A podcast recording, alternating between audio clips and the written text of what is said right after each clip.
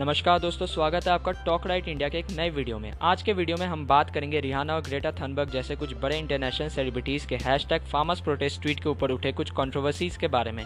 Video शुरू करने से पहले मैं आपको बता दूँ कि अगर आप कोई प्रीफिक्स पॉलिटिकल आइडियोलॉजी के साथ ये वीडियो चेक कर रहे हैं तो प्लीज़ इसे स्किप कर दें, क्योंकि इस वीडियो में हम किसी की साइड नहीं लेंगे, बल्कि फैक्ट्स की बात करेंगे।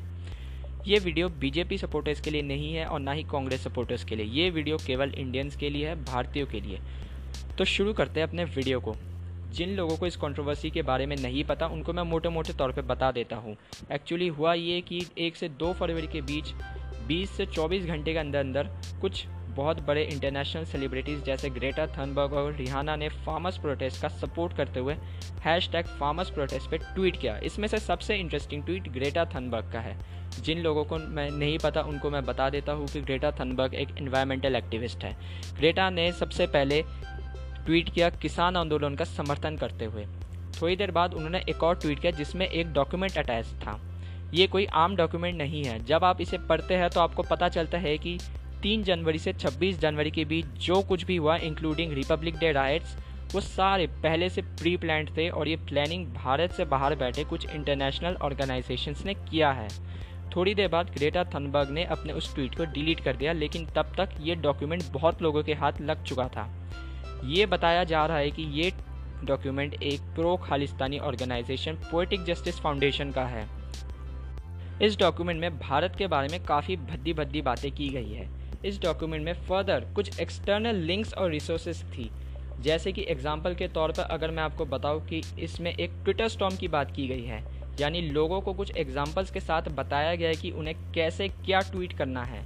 इन ट्वीट्स को जब आप रिहाना के ट्वीट के साथ कंपेयर करेंगे तो आपको लगेगा कि रिहाना ने डिट्टो वही tweet word by word alphabet by alphabet और वही हैशटैग और इमेज यूज़ करते हुए इसी डॉक्यूमेंट से कॉपी पेस्ट कर दिया है। लगे हाथ में आपको ये भी बता दूँ कि रिसेंटली एक आर्टिकल में ये खुलासा हुआ है कि रिहाना को ये ट्वीट करने के लिए 2.5 मिलियन डॉलर्स मिले हैं, यानी करीब 18 करोड़ रुपीस अगर आपको ये आर्टिकल पढ़ना है तो उसके लिंक मैं डिस्क्रिप्शन में डाल दूँगा, आप पढ़ सकते हैं। अब हम वापस लौटते अपने डॉक्यूमेंट की तरफ़। इस डॉक्यूमेंट पे रिसोर्सेज अलग अलग सेक्शंस में डिवाइडेड थे, जैसे कि ऑब्जेक्टिव्स अपॉर्चुनिटीज़ वीकनेस और थ्रेट्स अगर मैं आपको मेन मेन ऑब्जेक्टिव्स और प्लान ऑफ़ एक्शन इस डॉक्यूमेंट से बताऊँ तो वो कुछ ऐसे हैं।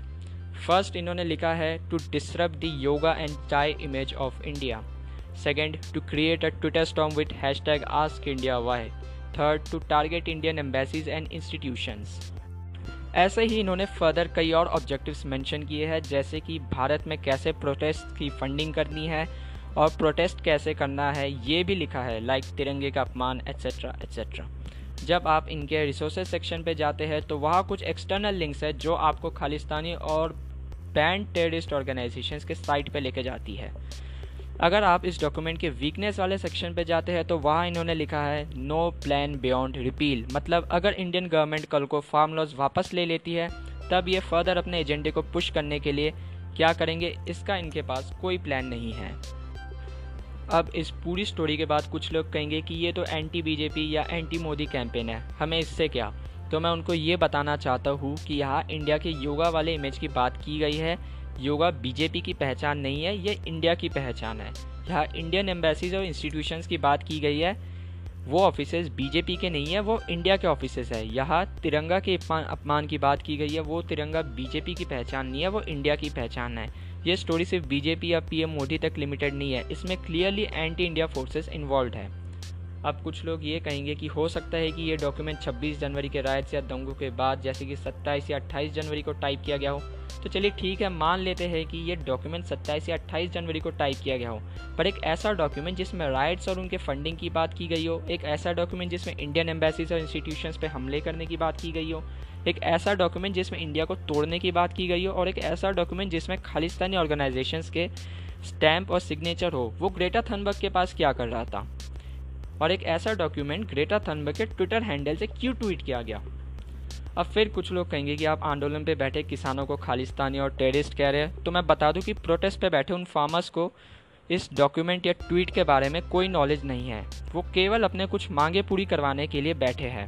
मेरा सवाल उनके मांगों या प्रोटेस्ट को लेकर नहीं है। मेरा सवाल उन यूनियन लीडर्स और पॉलिटिकल लीडर्स से है, जो इन प्रोटेस्ट को लीड कर रहे हैं और आंदोलन के लिए चंदा इकट्ठा कर रहे हैं। मेरा सवाल उन लोगों से है, जो पॉलिटिकल ग्रुप्स के साथ उठना बैठना करते हैं और इंटरनेशनल ऑर्गेनाइजेशंस के साथ फंड रेजिंग का काम करते हैं इन प्रोटेस्ट के लिए।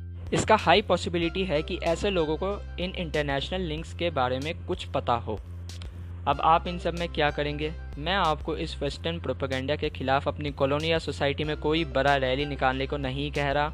मैं आपको ये भी नहीं कह रहा कि आप ट्विटर पे इन इन्वॉल्व सेलिब्रिटीज़ को टैग करके गाली गलौज कीजिए। मैं सिर्फ़ आपको एक बात कह रहा हूँ अवेयरनेस आप जागरूक बनिए।